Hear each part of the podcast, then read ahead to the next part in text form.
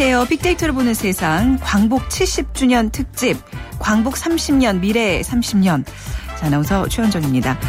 2015년 올해는 대한민국이 광복의 기쁨을 맞이한 지 70년이 되는 아주 뜻깊은 해죠. 1945년에 태어난 광복둥이들은 전쟁 혼란 속에서 어린 시절을 보냈고 나보다는 가족과 나라를 생각하며 이제 칠순을 맞이하게 됐습니다. 보통 70세가 되면 뜻대로 행해도 어긋나지 않는다고 하는데요. 그 사이 대한민국도 정치, 경제, 사회, 문화 모든 분야에서 전 세계가 깜짝 놀랄 만한 성장을 이뤄냈습니다. 그리고 이제 우리는 또다시 새로운 시작을 눈앞에 두고 있습니다. 광복 이후 70년의 성장을 바탕으로 한 미래 30년에는 얼마나 또 위대한 우리의 저력과 가능성이 숨어 있을까요? 자, 빅데이터로 보는 세상에서는요, 70주년 광복절을 앞두고 오늘부터 이번 한 주간 우리 사회 각 분야별 70여 년의 역사와 발전상을 점검해 보는 시간 갖도록 하겠습니다. 저는 그 첫 번째 시간으로 대한민국 경제 분야에서는 과거 70년간 어떤 변화와 발전이 있었는지 경제 70년 7대 이슈 살펴보도록 하겠습니다. 자, 본격적인 순서에 앞서서 먼저 빅퀴즈 내드릴 텐데요. 광복 이후 우리 경제사에 크나큰 위기가 있었습니다. 하지만 우리 국민들은 마음을 모아서 슬기롭게 어려움을 이겨냈죠. 1997년 IMF 구제 금융 요청 당시 대한민국의 부채를 갚기 위해서 국민들은 자신이 소유하던 이것을 나라의 자발적인 희생 정신으로 내어놓았습니다. 자, 그 당시 대한민국은 외환 부채가 약 304억 달러에 이르렀는데요. 전국 누계 약 350만 명이 이 운동에 참여하면서 위기를 극복하는 데 큰 힘이 됐습니다. 자, 국가 경제의 어려움 속에서 국민들의 자발적인 희생 정신의 대표적인 사례가 된 운동. 세계를 감동시킨 이 운동은 무엇일까요? 1번 쌀 모으기 운동, 2번 힘 모으기 운동, 3번 금 모으기 운동, 4번 돈 모으기 운동 중에 고르셔서 휴대전화 문자 메시지 지역번호 없이 샵 9730으로 보내주시기 바랍니다. 짧은 글은 50원, 긴 글은 100원의 정보 이용료가 부과됩니다.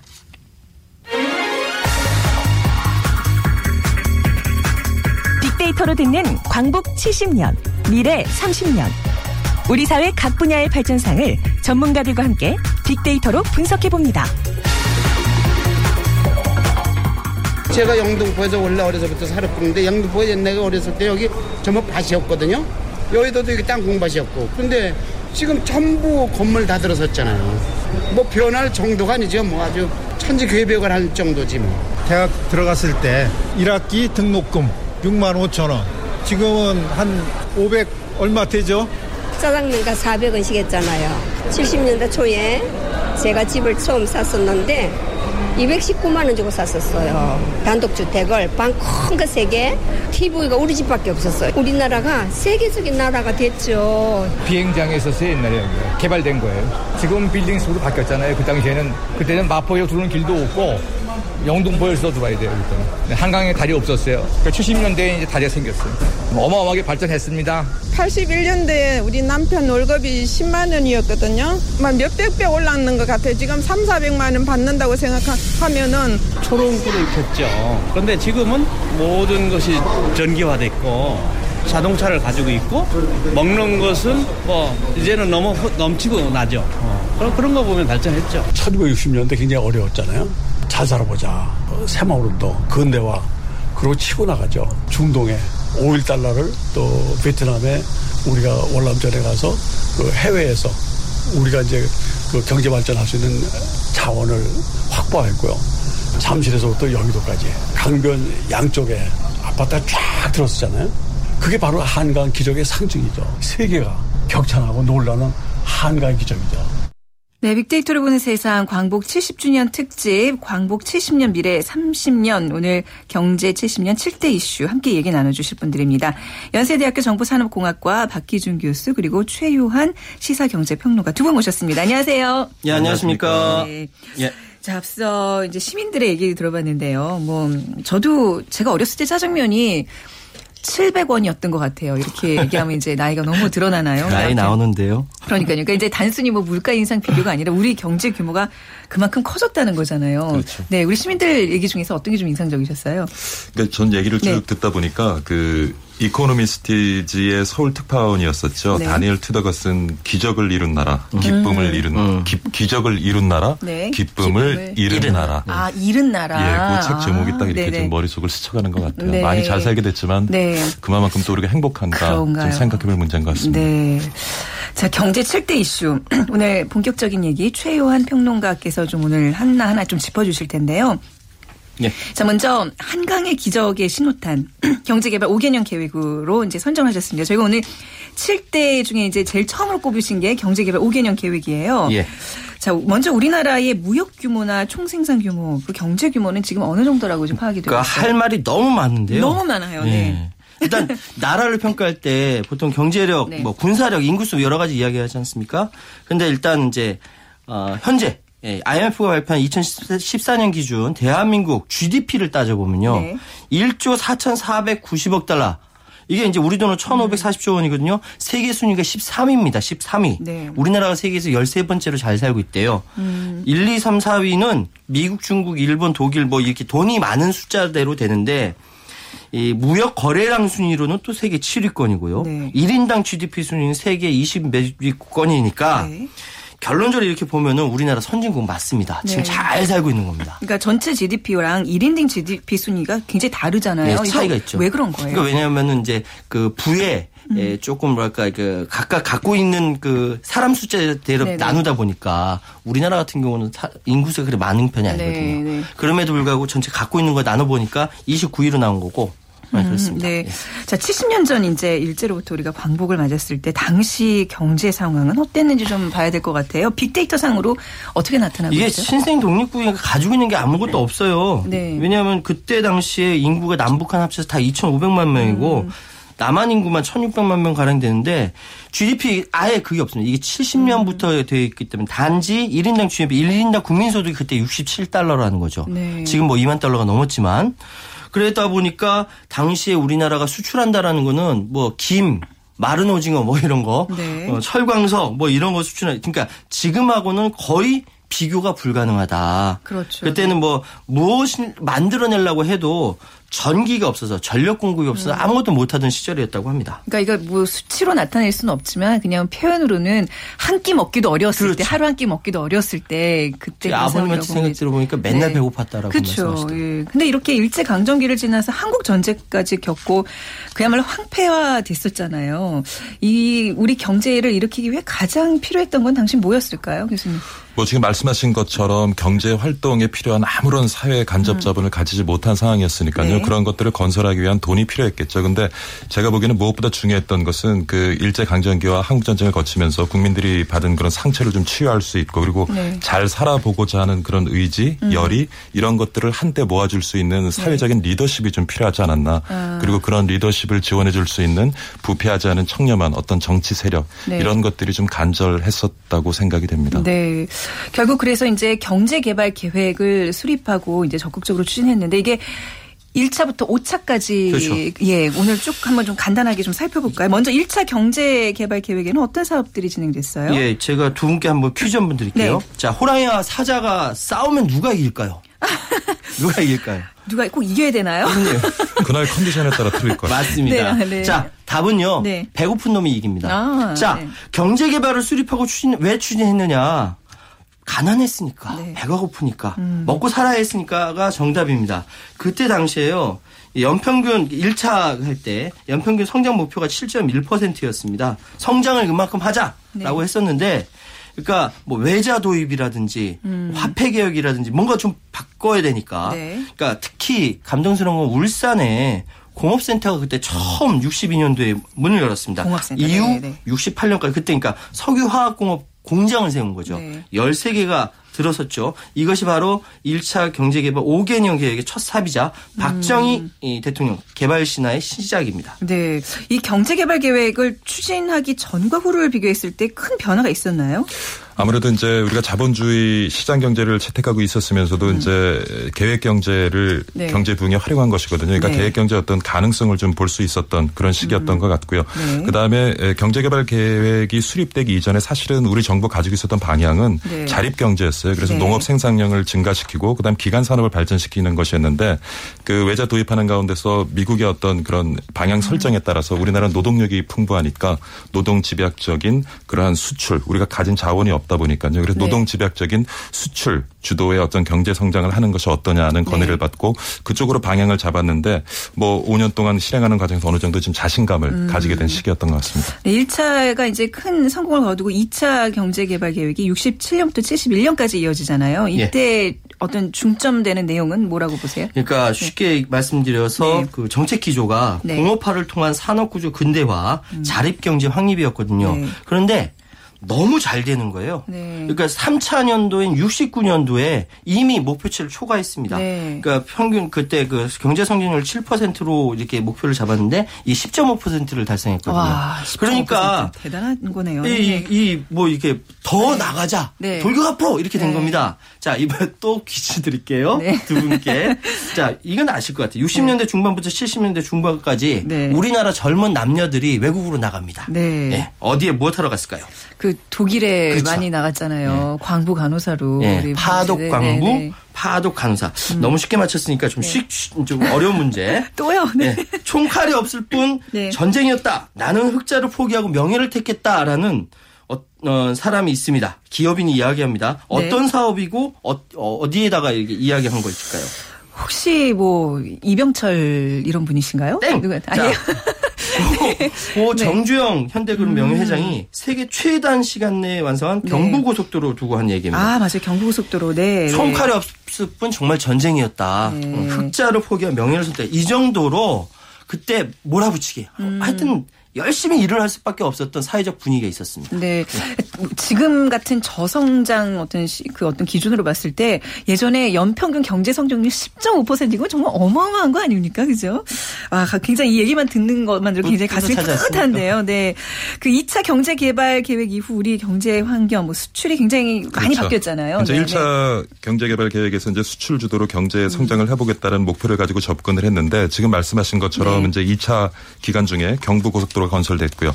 그런 수출 어떤 산업을 활성화시키기 위한 사회 기반 시설들이 네. 그때 좀 만들어지는데 사실 아. 이런 것들이 가능해졌던 것은 베트남 파병에 의한 맞아요. 네, 네. 미국 자본의 네. 어떤 유치였죠. 그래서 베트남 파병 특수로 인해서 여러 가지 우리 사회 간접 자본들이 네. 만들어지는 그런 시기였다고 봅니다. 얼마나 많은 평범한 사람들의 피와 땀이 묻어 있을까 생각하면 또 가슴이 뭉클해지는 어떤 네. 수치기도 한데요. 새마을 운동을 우리가 또 빼놓을 수 없잖아요. 이거는 이제 그렇습니다. 몇차 경제개발 계획에 포함이 이게 돼요? 3차 경제개발 삼차, 계획에 네. 포함되면서 새마을 운동 네. 맹렬하게 전개되는데 그게 네, 네. 도시와 농촌 간 그리고 산업 간 불균형이 확대되다 보니까 정부의 고민 속에서 나온 겁니다. 네. 그러다 보니까 3차 때 대한민국 경제 지도가 바뀌었다. 아, 이런 이야기가 많이 있었거든요. 음. 네. 그때 이제 물론 이제 정치적으로는 좀 어려운 유신 단행하면서 이제 민주주의가 정지되는 시기였다 보니까 네. 박정희 정권이 그때 경제 우선주의로 목표를 집중시키면서 네. 사회적으로는 새마을운동 맹렬하게 전개를 했습니다. 네. 그 이후에 이제 경제개발 계획이란 명칭이 경제사회 발전 계획으로 바뀌잖아요. 예.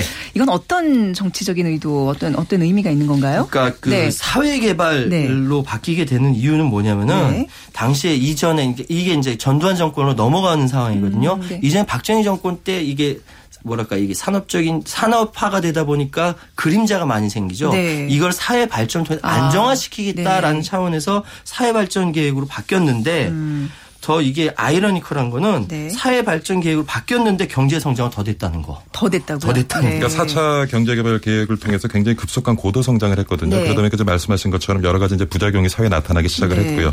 에, 그러면서 이제 물가가 굉장히 또 치솟게 되는데 그런 물가를 잡고 좀 네. 시민 생활을 안정시키기 위한 그런 균형적인 접근이 이제 5차 네. 경제 사회 발전 계획을 통해서 실천이 네. 되는 것이죠. 그러니까 그때만 해도 이제 어떤 이런 박차를 가할 수 있다는 거는 어떤 전 국민이 한 마음이 됐고 또 그야말로 좀 다른 어떤 인권이나 이런 거에 또 희생이 따랐던 거잖아요. 네. 근데 이런 게 이제 5차 경제 개발 계획까지 이제 이어지셨어요. 예. 5차가 이제 마지막인데 어떤 내용들을 추진을 했나요? 그러니까 성장을 네. 추구하기보다는 안정되고 네. 능률적인 균형 있는 기반을 구축한다. 뭐 네. 이런 정책 목표를 설치, 어, 설, 어, 설정을 했습니다. 네. 어, 그러면서 아이러니하게 제가 방금 말씀드렸던 것처럼 성장보다 안정을 내세웠지만 음. 이 목표치였던 7.6%를 훨씬 상회하는 10.3% 네. 성장률을 달성하게 되면서 1986년에 46억 달러의 경상수지 흑자를 처음으로 기록합니다. 네. 그러니까 물가는 안정돼 있고 음, 네. 서- 경제는 성장하고 그러다 보니까 어, 경제적인 부정적인 측면도 있지만 네. 대기업이든 중소기업이든 국제화 추진은 좀 떨어진다 하더라도 네. 내부적으로는 계속적으로 성장하는 그런 그 계기가 되었었죠. 근데 왜 이제 우리 어린 이 같은 경우에도 네. 너무 키가 한꺼번에 많이 커버리면 뭐 여기저기 좀 이렇게 성장통도 있고 음. 네. 뭔가 부실해지는 면들이 있잖아요. 마찬가지로 이런 급성장에 따른 어떤 그늘 아까 말씀하셨던 그런 부작용도 분명히 이제 우리가 지금 안고 있고 또 해결해야 되는 숙제인데 그래도 그럼에도 불구하고 경제개발 5개년 계획 우리 경제사에 굉장히 큰 의미가 있다고 봐야 되는 거죠. 교수님? 그렇죠. 네. 아무래도 뭐 에, 우리가 가진 자원 없는 이러한 상황에서 우리 노동력 가지고 네. 수출 주도의 경제 성장의 어떤 틀을 만들어내서 지금 과 같은 네. 어떤 우리가 이런 에, 여러 가지 좋은 지표들을 가지게 될 수 있던 계기가 됐겠죠. 네. 자, 경제 70년 7대 이슈 저희가 이제 한강의 기적이 신호탄 경제 개발 5개년 계획에 대해서 사실 이거 하루 종일 해도 그럼요. 내용이 모자라요. 그죠? 예. 시간이 모자랄 정도로 네, 네. 내용이 많은 부분인데 자, 이제 이 두 번째 이슈로 좀 넘어가도록 하겠습니다. 그 전에 저희가 앞서 드렸던 빅퀴즈 한번 간단히 다시 드리면요. IMF 구제 금융 요청 당시 전 국민이 자신이 소유했던 이것을 나라 발전을 위해 서 희생정신으로 내놓았죠. 자, 이 운동 무엇일까요? 1. 쌀 모으기 운동, 2. 흰모으기 운동, 3번 금 모으기 운동, 4번 돈 모으기 운동 중에서 고르셔서 휴대전화 문자 메시지 지역번호 없이 샵 9730으로 보내주시면 됩니다. 자, 두 번째 이슈는 우리가 86 아시안게임과 88 올림픽 게임 올림픽 대회를 예 저희가 말하지 않을 수 없습니다. 네. 이때 말, 말로 이제 우리가 전 세계에 우리를 알린 계기가 된 거잖아요. 예, 그렇습니다. 네, 네. 이게 그 사실 그때 86 아시안 게임과 88 올림픽 같은 경우는 네. 한국이 전 세계에 존재한다라는 걸 알리는 시기였습니다. 네. 그러니까 우리 한국 사람들 외국 외 이제 다른 사람이 우리 집에 놀러 온다고 하면 막 청소하고 난리가 나잖아요. 똑같아요. 네. 이때 지하철 1호선부터 4호선까지 미리 다 완공하고 네. 심지어 재밌는 얘기는 뭐냐면 그때 조직폭력배들조차 네.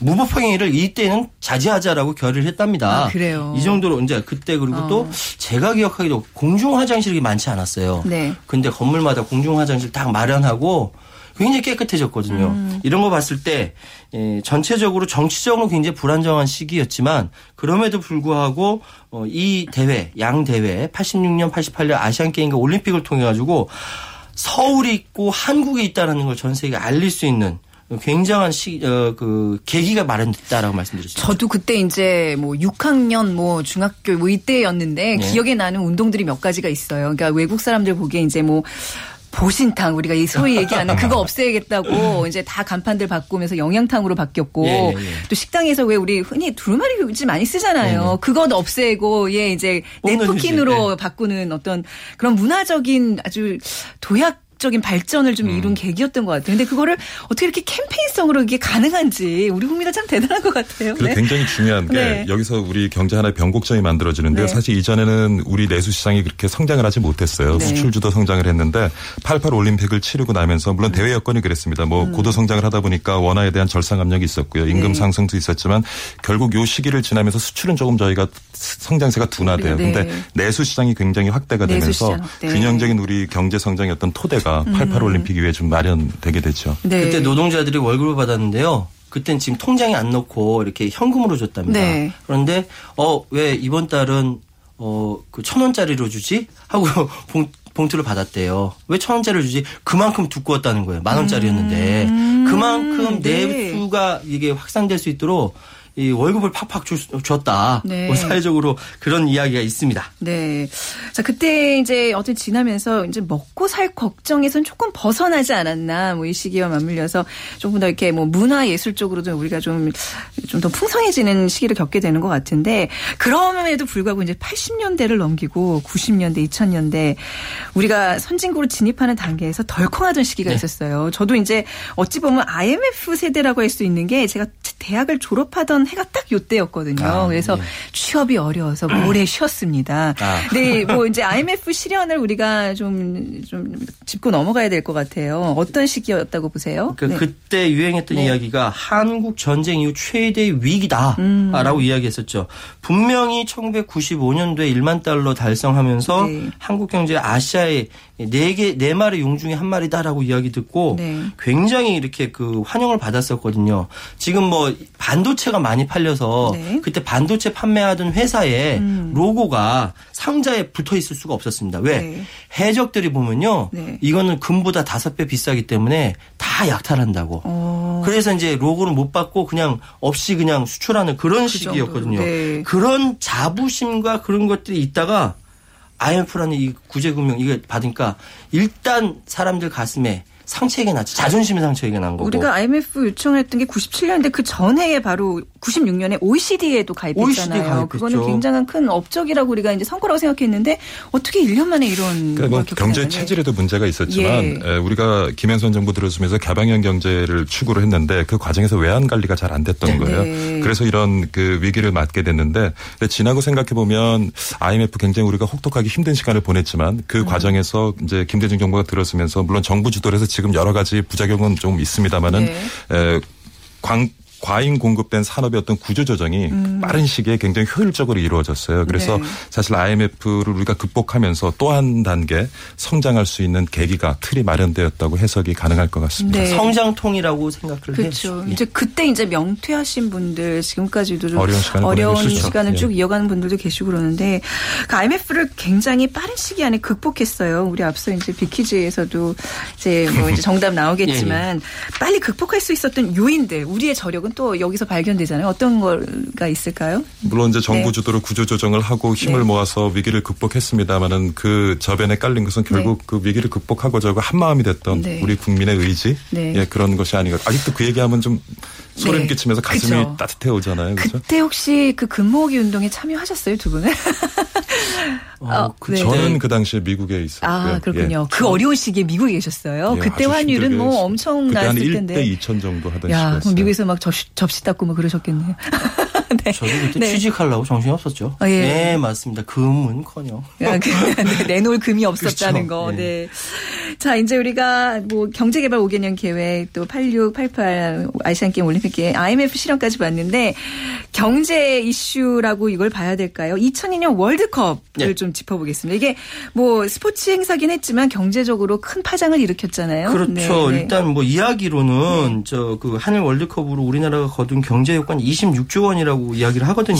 26조 원. 근데 예. 실제로 그러한 것과 별개로 좀 이게 긍정적인 면과 부정적인 면이 있습니다. 긍정적인 면이라고 한다면은 굉장한 그 뭐 우리나라 국민들의 자부심이라든지 프라이드, 네. 그뭐 국가 브랜드 홍보라든지 이런 것들이 있었고 반면 부정적인 면이라면 월드컵 4강이 정부 언론 국민들에게 마치 우리나라가 경제력 4강, 국력 4강 착각에 빠지게 네, 만들었다는 아니 뭐 거죠. 순간적인 착각이긴 했지만 예, 예. 기분 좋은 착각이기도 그렇죠. 했어요. 네. 어쨌든 국제 대회 가 네. 국민적 스포츠로 들뜨게 하는 마지막 대회가 음. 이그 2002년 월드컵이 마지막이 아니었냐. 왜냐하면은 네. 그때 예, 부산 아시안 게임 있었거든요. 네, 네. 기억이 잘 안 납니다. 아, 그런가요? 예, 네, 예. 제가 부산 아시안 게임 때 당시 진행을 했기 때문에 그렇죠. 저는 굉장히 큰 추억이었는데 그렇네요. 사람들은 그걸 기억하지 못하는군요. 근데 2002년 월드컵은 이제 국가적인 행사기이기도 하지만 개인적인 경험 때문에 많이들 기억하지 않으세요? 혹시 어디서 응원하셨어요? 저는 사실 그때 이제 네, 미국에서. 교수 생활을 할 때였는데 아. 미국에서 이제 이 월드컵을 봤는데요. 네. 지금 말씀하신 것처럼 사실 실물 경제에 미치는 영향은 그렇게 제한적이었고요. 근데 네. 대한민국이라는 브랜드 네. 그리고 대한민국에 속해 있는 많은 기업들의 브랜드가 네. 한 단계 업그레이드하는 계기는 됐는데 말씀하신 것처럼 네. 착시 현상이 많이 일어났죠. 아. 우리가 경제도 사강인 양 네네. 그러다 보니까 월드컵 이후에 우리가 자신감도 일정 부분 가졌지만 많은 또 사회적 비용이 발생하는 또 계기가 음. 그런가요? 되, 갈등의 원인이 되기도 하죠. 네네.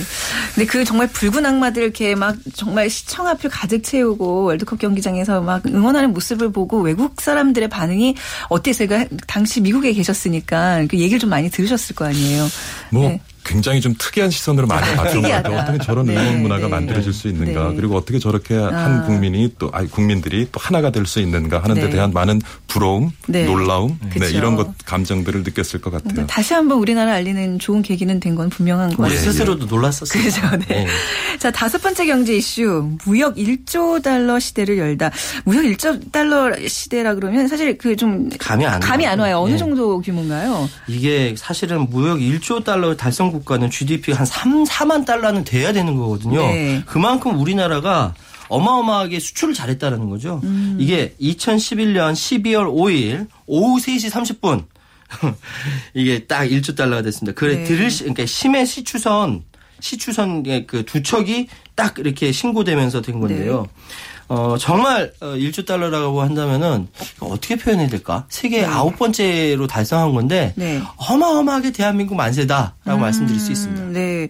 무역 규모가 이렇게 커진다는 거는 글쎄 뭐 이- 우- 지구상에 마- 몇개 나라나 이제 이게 가는 뭐 예. 1조 달러를 넘나요? 그러니까 네. 미국, 네. 독일, 네. 중국, 일본, 프랑스, 영국, 네덜란드, 이탈리아. 네. 에 이어서 세계 아홉 번째입니다. 다 이렇게 선진국이네요. 이 사실 네. 말이 안 되거든요. 네. 2008년도 글로벌 금융 위기 이후에 이게 그 무역 1조 달러 클럽에 새롭게 가입하는 국가 우리나라 처음이고 네. 2차 세계 대전 이후 독립한 국가 중에 무역 1조 달러 고지 밟은 것도 우리나라 처음이고 네.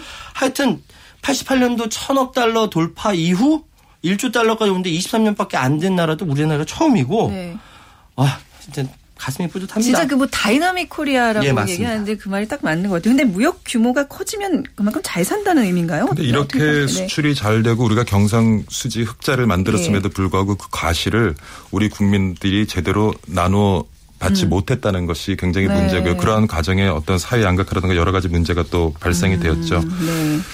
그다음에 또 하나는 이제 우리가 지나치게 에, 수출주도 경제 성장을 해오다 보니까 최근에서 이제 글로벌 경기 침체하고 대외 여건이 좋지 않은 상황에서 네. 수출로 인한 이제 성장이 어느 정도 한계에 부딪혔다. 그래서 우리가 내수를 좀 더 키워야 되지 음. 그렇죠. 않느냐 하는 어떤 새로운 관점을 우리에게 제시해 준 그러한 또 하나의 사건이라고 볼 수가 있겠죠. 네.